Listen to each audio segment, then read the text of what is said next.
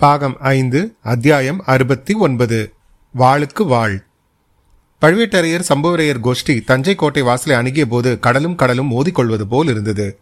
சோழ நாட்டு தானதிகாரி இறைவிதிக்கும் தேவர் முப்பத்தாறு போர்க்களங்களில் அறுபத்தி நான்கு விழுப்புண் பெற்ற வீரர் பெரிய பழுவேட்டரையர் விஜயமாகிறார் என்று போன்ற விருதுகளை ஒவ்வொரு சிற்றரசருக்காகவும் கட்டியம் கூறுவோர் கர்ஜித்து முழங்கினார்கள். அவ்விதமே கொடும்பாலூர் வேலர் திருக்கோவிலூர் மலையமான் முதலியோருக்கும் விருதுகள் முழங்கப்பட்டன.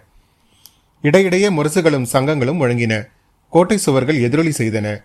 கோட்டை வாசலில் நின்ற சேனாதிபதி பெரிய வேலர் மலையமான் முதன்மந்திரி முதலியோர் கீழே நின்று கொண்டிருந்தபடியால் பழுவேட்டரையர்களும் தம் தம் வாகனங்களில் மீதிருந்து இறங்க வேண்டியதாயிற்று. தங்களை வாகனங்களிலிருந்து இறங்கச் செய்து கோட்டைக்குள் நடத்தி அழைத்து போவதற்காகவே அவ்வாறு சேனாதிபதி முதலியவர்கள் வரவேற்கும் பாவனையில் கோட்டை வாசலில் நின்றதாக சின்ன பழுவேட்டரையர் எண்ணினார். அவ்வாறே மற்றவர்களிடமும் கூறினார். சேனாதிபதி கோஷ்டியருடன் பேசும் பொறுப்பை தம்மிடமே விட்டுவிடும்படி கேட்டுக்கொண்டார். பெரியவேலரும் மற்றவர்களும் வருவர்களுடன் சிறிது நேரம் பேச வேண்டியிருக்கலாம் என்று எதிர்பார்த்தார்கள்.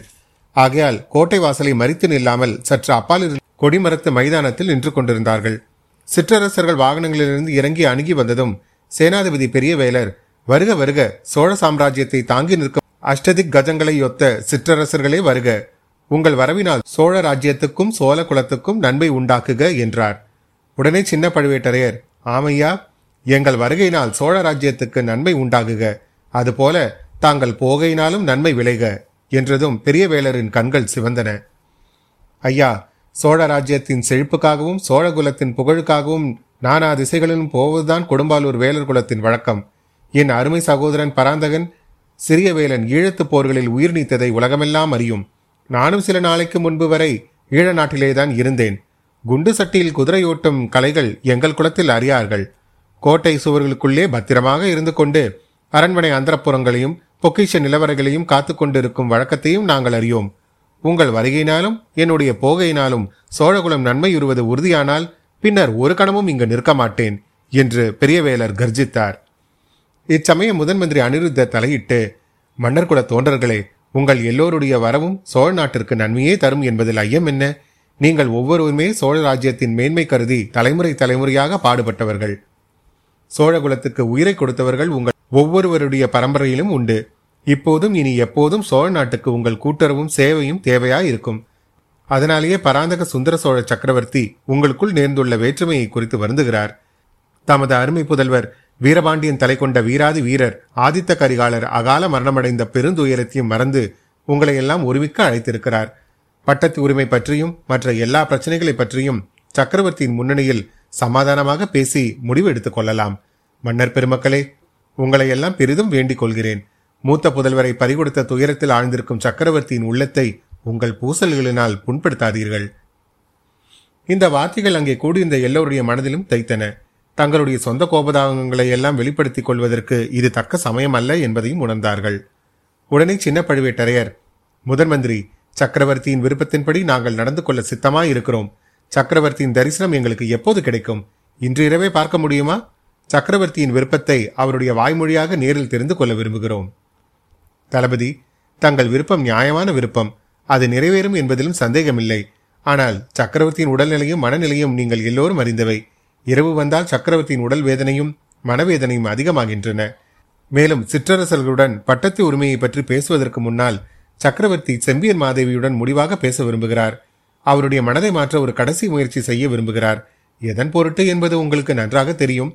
ஆகையால் நாளை பகல் முடிவதற்குள் சக்கரவர்த்தி உங்களை எல்லாம் அழைப்பார். இன்றிரவு நீங்கள் எல்லோரும் கோட்டைக்குள் வந்து அவர் அவர்களுடைய அரண்மனையில் நிம்மதியாக இருக்க வேண்டும் என்று விரும்புகிறார். கோட்டைக்குள் அரண்மனை இல்லாதவர்களுக்கு வேண்டிய ஜாகை வசதிகள் செய்து கொடுக்கும்படி பெரிய வேலருக்கு கட்டளையிட்டிருக்கிறார். மறுபடியும் சின்ன பழுவேட்டரையர் குறுக்கிட்டு முதன் மந்திரி எங்களுக்கு ஜாகை வசதிகள் எல்லாம் தேவையில்லை. போர்க்களங்களில் திறந்த வெளியில் இருக்க பயின்றவர்கள். சக்கரவர்த்தி எங்களை நாளைக்குத்தான் பார்க்க போகிறார் என்றால் இன்றிரவு கோட்டைக்குள் நாங்கள் வர வேண்டிய அவசியம்தான் என்ன? உங்களுடைய அரண்மனையில் நீங்கள் வந்து தங்காமல் வெளியில் தங்க வேண்டிய அவசியம்தான் என்ன? என்றார் முதன் மந்திரி. தளபதி காலாந்தகண்டர் தஞ்சை கோட்டைக்கு வந்து தங்க பயப்படுகிறார் போலும் என்றார் சேனாதிபதி. பயமா? அது எப்படி இருக்கும்? கருப்பா? சிவப்பா? அதற்கு கொம்பு உண்டா அல்லது சிறகு உண்டா? ஈழத்து போர்க்களங்களிலிருந்து அவசரமாக ஓடி வந்திருக்கும் பெரிய வேலருக்கு ஒருவேளை அதை பற்றி தெரிந்திருக்கலாம் என்றார் சின்ன பழுவேட்டரையர். ஏதேது இவர்கள் இருவரும் முட்டிக்கொள்ளாமல் தடுக்க முடியாது போலிருக்கிறதே என்று முதன் மந்திரி சிந்தித்துக் கொண்டிருந்த போது பெரிய பழுவேட்டரையர் வானவெளியெல்லாம் நிறையும்படி ஹும் என்று சத்தமிட்டு கொண்டு முன்னால் வந்தார். அவரை எல்லோரும் மிகுந்த மரியாதையுடன் கவனித்தார்கள். தம்பி கொடும்பாலூர் வேலர் பாரிவள்ளலின் வம்சத்தில் வந்தவர். வேலர் குலத்தினர் வாக்கு தவறுவதில்லை. பெரிய வேலர் நமக்கு பாதுகாப்பு அளிப்பதாக சொல்லும்போது நாம் கோட்டைக்குள் போவதற்கு என்ன தடை? அண்ணா நமக்கு இன்னொருவரின் பாதுகாப்பு தேவையில்லை. வாக்குறுதியும் தேவையில்லை. நம்முடைய உடைவாளும் முப்பதாயிரம் வீரர்களின் வேல்களும் இருக்கின்றன. இந்த தஞ்சை கோட்டையின் தளபதி நான். கோட்டை மறுபடியும் என் வசம் வந்தாலன்றி நான் கோட்டைக்குள் போக சம்மதியேன்.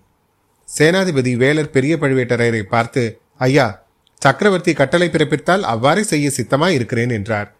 சக்கரவர்த்தியின் கட்டளையின் பேரா கோட்டையை இவர் கைப்பற்றினார்? என்று கேட்டார் சின்ன பழுவேட்டரையர். இல்லை வாளின் பலத்தை கொண்டு இந்த கோட்டையை கைப்பற்றினேன் என்றார் பெரிய வேலர். வாளின் பலம் கொண்டு திரும்ப கைப்பற்றுவேன் இப்போதே சோதித்து பார்க்கலாமா? என்று சின்ன பழுவேட்டரையர் சொல்லிக் கொண்டே கத்தியின் பிடியில் கையை வைத்தார். பெரிய பழுவேட்டரையர் தம் தம்பியை கையினால் மறித்து தம்பி வாள் எடுக்கும் சமயம் இதுவன்று. சக்கரவர்த்தியின் விருப்பத்தின்படி நாம் இங்கே வந்திருக்கிறோம். அண்ணா கோட்டைக்குள் புகுந்ததும் இவர் நம்மை சிறையிட மாட்டார் என்பது என்ன நிச்சயம்?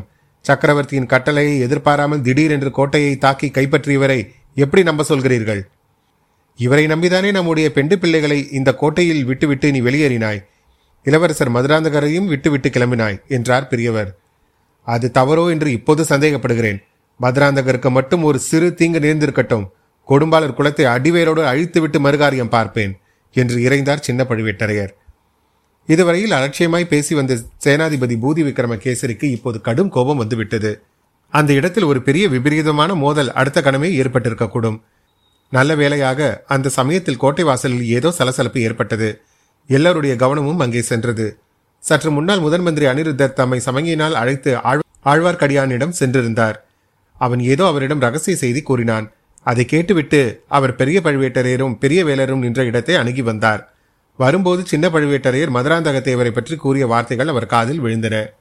தளபதி இளவரசர் மதுராந்தகனை பற்றி என்ன கவலை? அவருக்கு யாராலும் எந்த தீங்கும் நேரிடாது. சற்று முன்னால் கூட மதுராந்தக தேவரும் அவருடைய அன்னை செம்பியன் மாதேவியும் கோட்டைக்கு வெளியே சென்றார்கள். திருக்கோயிலுக்கு புஷ்ப கைங்கரியம் செய்யும் சேந்தனமுதனை பார்க்க போயிருந்தார்கள் என்று முதன் மந்திரி கூறுவதற்குள் காலாந்தக கண்டர் குறுக்கிட்டார். ஆம் தாயும் மகனும் கோட்டைக்கு வெளியே வந்தார்கள். ஆனால் தாய் மட்டும்தான் கோட்டைக்குள் திரும்பி சென்றார் என்றார் சின்ன பழுவேட்டரையர். ஆஹா அது உங்களுக்கு எப்படி தெரிந்தது? என்றார் முதன் மந்திரி. முதன் மந்திரி உங்களிடம் மட்டும்தான் கெட்டிக்கார ஒற்றர்கள் ஒன்று என்று நினைக்கிறீர்களா? வெளியே வந்த மதுராந்தக தேவர் திரும்பி கோட்டைக்குள்ளே போகவில்லை. அதன் காரணத்தை நான் அறிய வேண்டும். முதன் மந்திரியின் முகத்தில் புன்னகை மலர்ந்தது. அதே சமயத்தில் கோட்டை வாசலில் இளவரசர் மதுராந்தக தேவர் வாழ்க வாழ்க என்ற கோஷங்கள் எழுந்தன. எல்லோரும் கோஷங்கள் வந்த அந்த திசையை ஆவலோடு நோக்கினார்கள். கோட்டை வாசலுக்குள் பிரவேசித்துக் கொண்டிருந்த யானையின் மீது இளவரசு கிரீடமும் பிற ஆபரணங்களும் அணிந்த மதுராந்தகர் வீற்றிருந்தார்.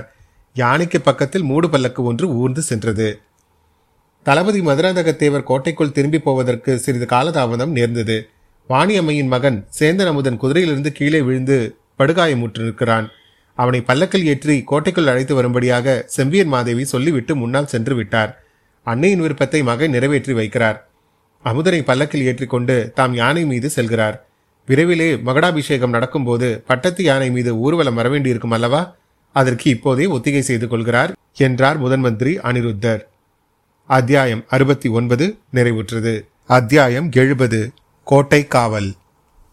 கோட்டைக்குள் பிரவேசித்த யானைகளையும் பல்லக்கையும் காலந்த கண்டர் சிறிது நேரமாக கவனமாக உற்று பார்த்து கொண்டிருந்தார்.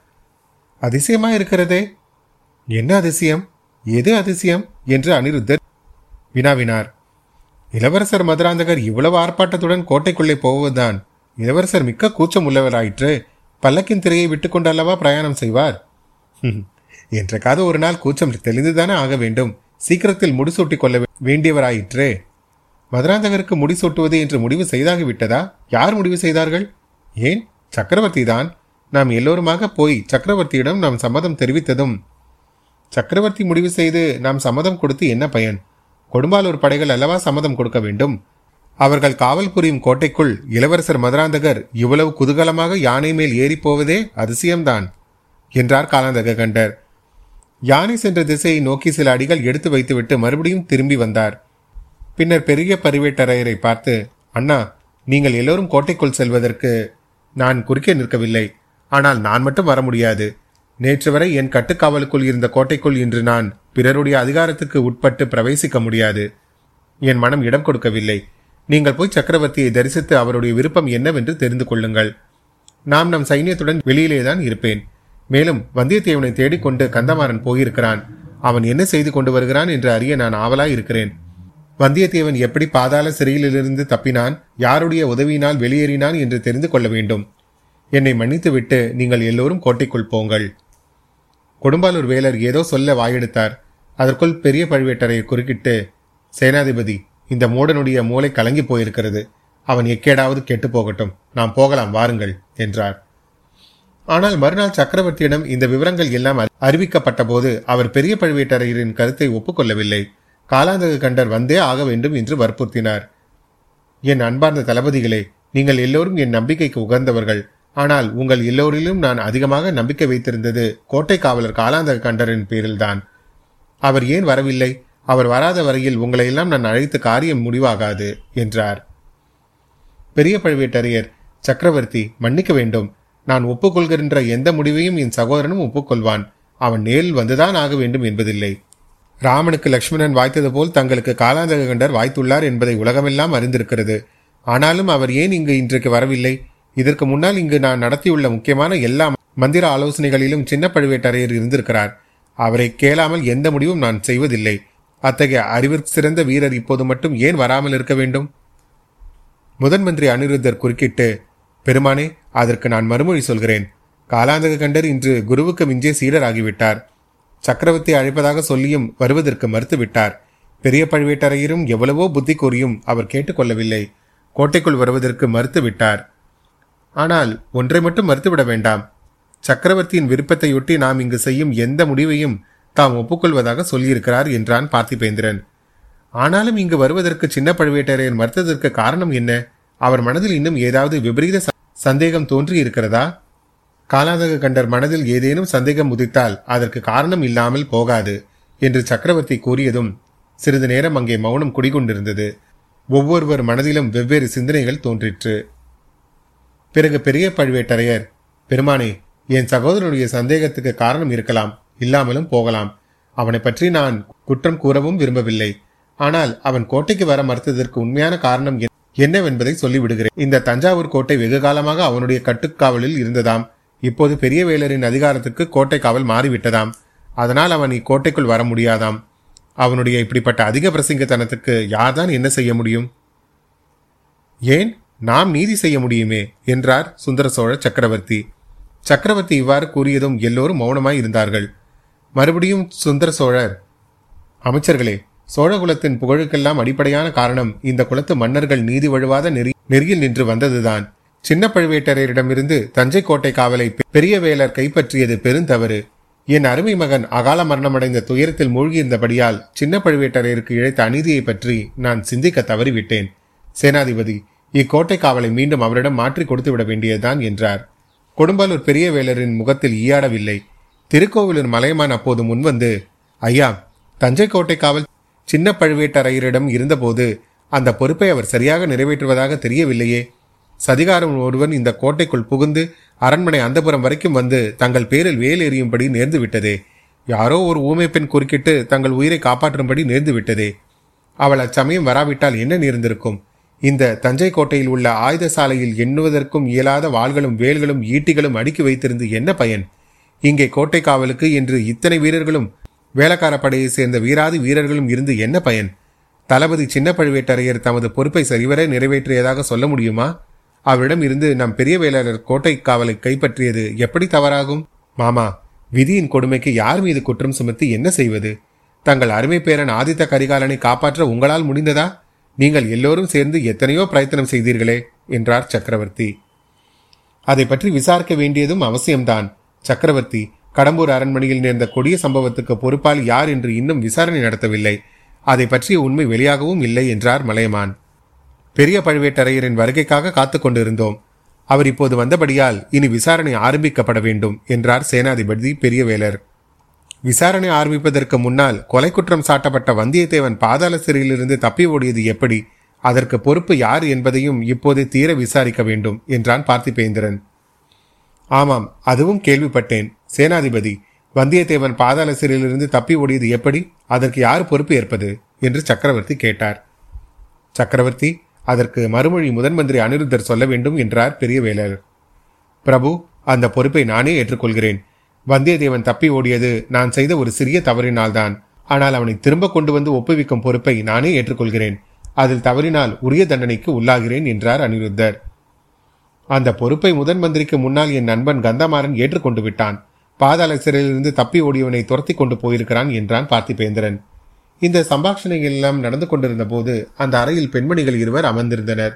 அவர்கள் சக்கரவர்த்தினி வானமாதேவியும் இளைய பிராட்டி குந்தவையும் தான் வந்தியத்தேவனை கந்தமாறன் துரத்தி கொண்டு போயிருக்கிறான் என்ற செய்தியை கேட்டதும் இளைய பிராட்டியின் குந்தவையின் முகம் மாறுதல் அடைந்ததை முதன் மந்திரி அனிருத்தர் மட்டுமே கவனித்தார்.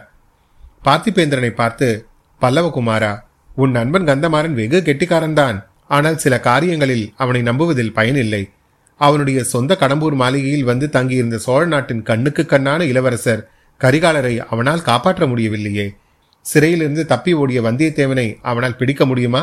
எனக்கு தோன்றவில்லை என்றார் முதன் மந்திரி தமது கடைசி வார்த்தைகளில் அடங்கிய குறிப்பை குந்தவை பிராட்டி புரிந்து கொண்டாள் என்பதையும் கவனித்துக் கொண்டார் அனிருத்தர்.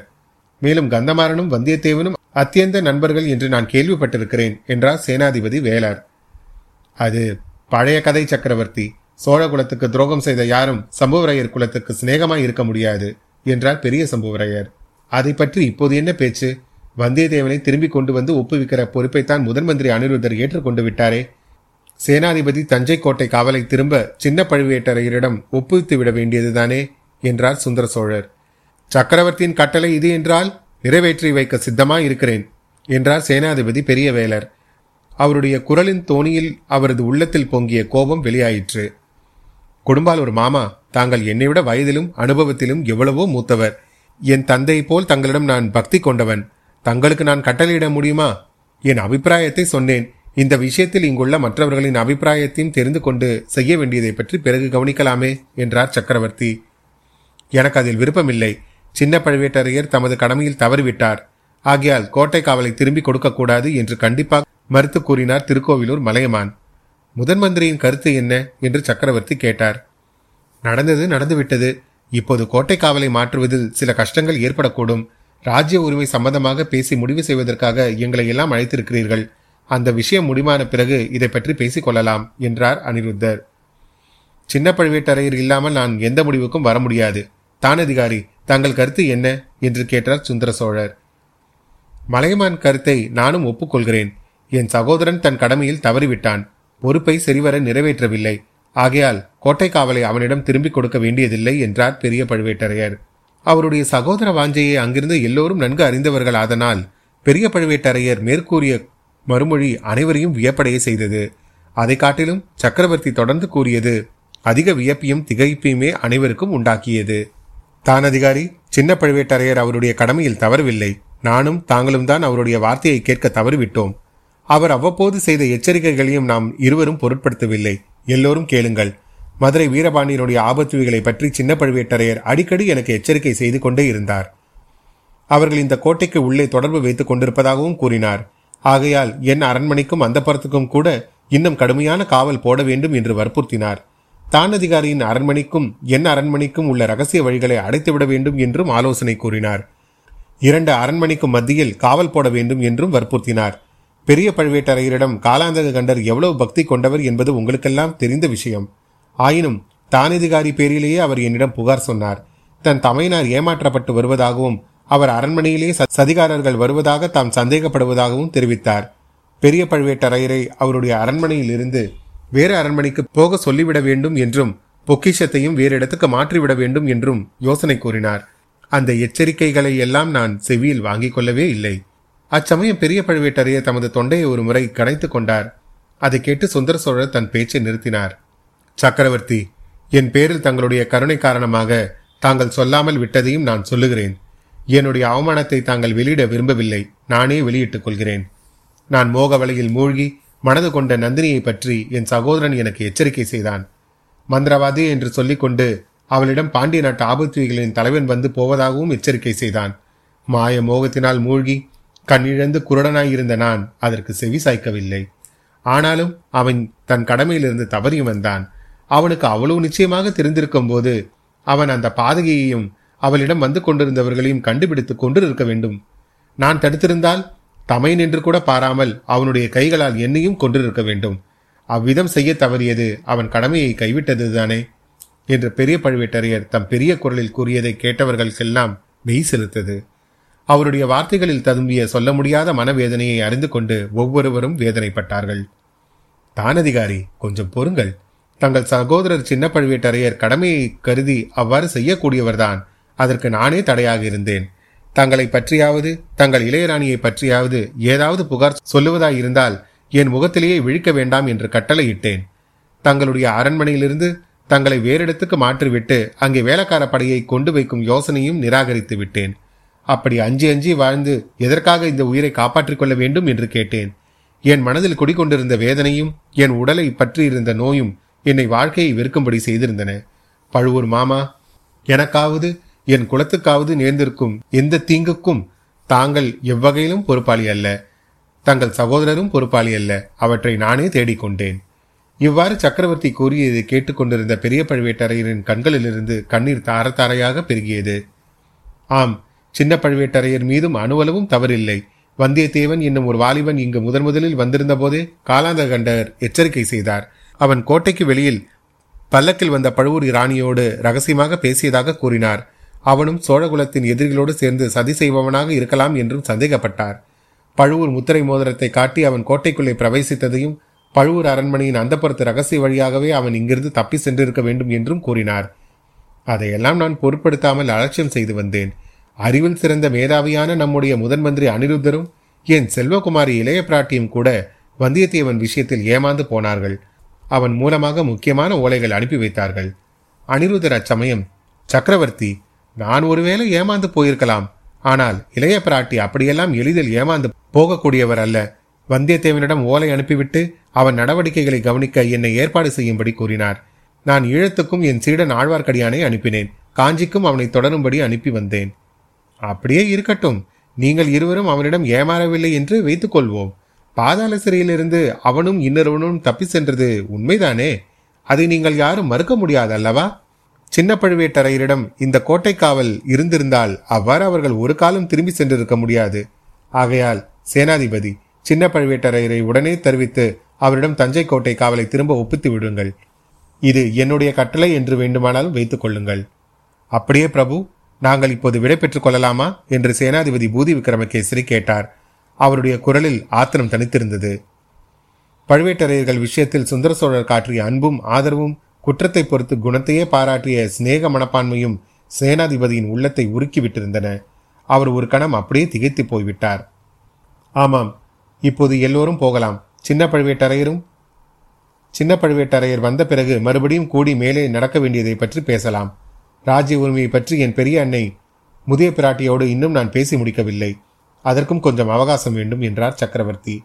அனைவரும் புறப்படும் சமயத்தில் பார்த்திபேந்திரன் ஐயா சிநேக துரோகியும் ராஜ துரோகியுமான அந்த வந்தியத்தேவன் திரும்பி கொண்டு வந்து ஒப்புவிக்கும் பொறுப்பை முதன்மந்திரி ஒப்புக்கொண்டிருக்கிறார். அதை அவருக்கு ஞாபகப்படுத்த விரும்புகிறேன். என் உயிருக்குயிரான ஆப்த நண்பனாக இருந்த இளவரசர் ஆதித்த கரிகாலரின் கொடிய மரணத்தை வேறு யார் மறந்தாலும் நான் மறக்க முடியாது. அவருடைய மரணத்துக்கு காரணமாக இருந்த குற்றவாளியை கண்டுபிடித்து தண்டித்தே ஆக வேண்டும் என்றான். பெரிய பழுவேட்டரையர் கிழசிங்கத்தின் கர்ஜனை போல் ஒரு முறை தொண்டையை கணைத்துக் கொண்டார். ஏதோ பேச எண்ணியவர் பின்னர் தம் கருத்தை மாற்றிக்கொண்டதாக தோன்றியது.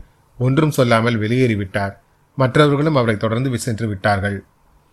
அன்று மாலையே சக்கரவர்த்தியின் கட்டளையின்படி தஞ்சாவூர் கோட்டையின் காவல் பொறுப்பு மீண்டும் சின்ன பழுவேட்டரையரிடம் ஒப்பிக்கப்பட்டது.